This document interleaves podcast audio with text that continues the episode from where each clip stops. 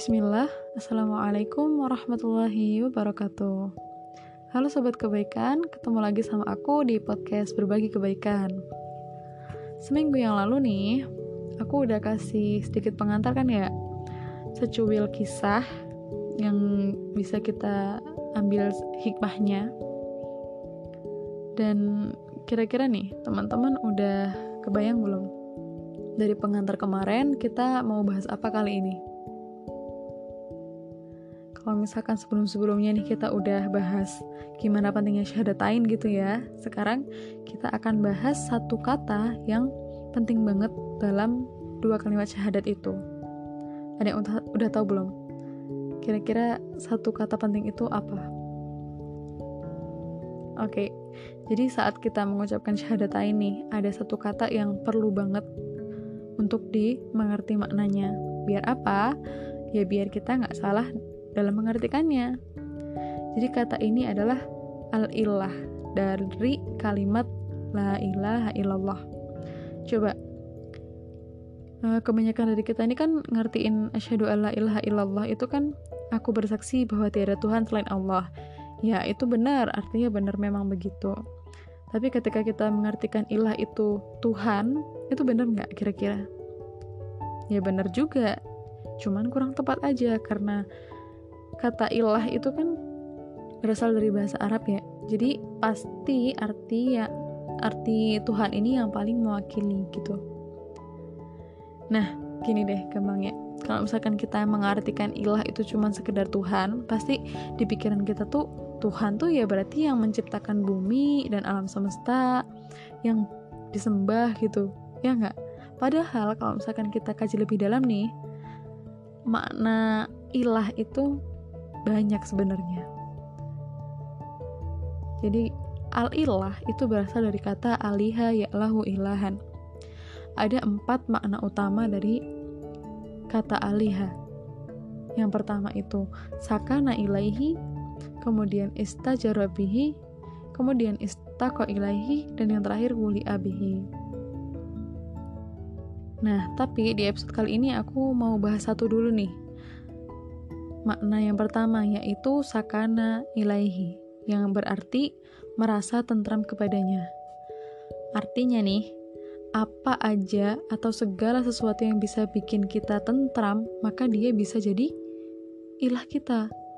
Nah, kalau misalkan sampai kita menjadikan sesuatu itu di atas segala-galanya, berarti kita udah menomorduakan Allah sebagai ilah dong, iya nggak?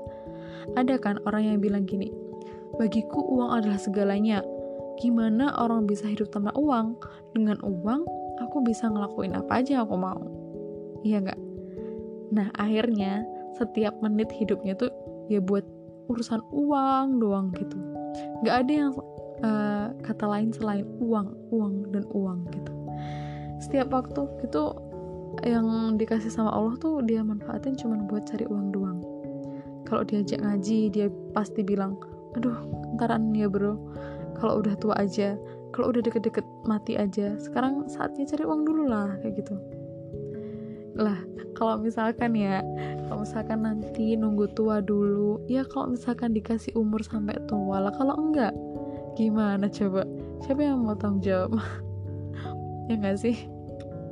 Nah waktu-waktu sholat pun kalau misalkan dia nggak molor ya bolong gitu cuman gara-gara pekerjaan.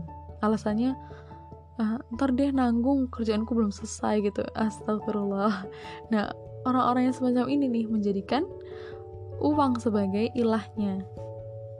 Hmm, ini nggak boleh nggak boleh banget gitu. Atau bisa juga ketika kita mencari ketentraman selain kepada Allah berarti kita juga mengilahkan sesuatu itu gitu. Ini bahaya banget apalagi kalau sesuatu yang dijadikan sumber ketentraman ini adalah hal-hal yang bertentangan dengan Allah misalnya ada orang mencari ketenangan ketenangan itu dengan narkoba gitu ya. Itu salah banget ya. Gak sedikit orang yang lari ke narkoba dengan alasan pengen ngelupain masalahnya.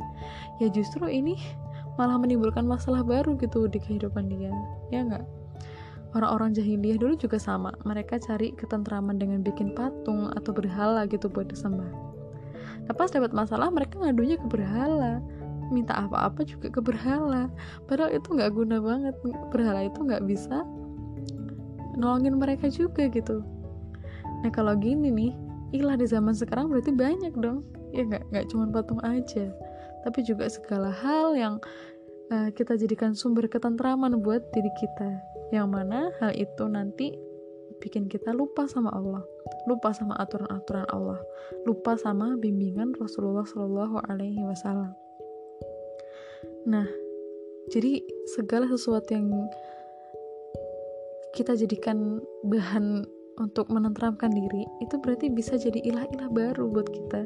Nah, itu artinya kita sudah menyimpang dari syahadat yang kita ikrarkan. Maka kita wajib banget buat waspada.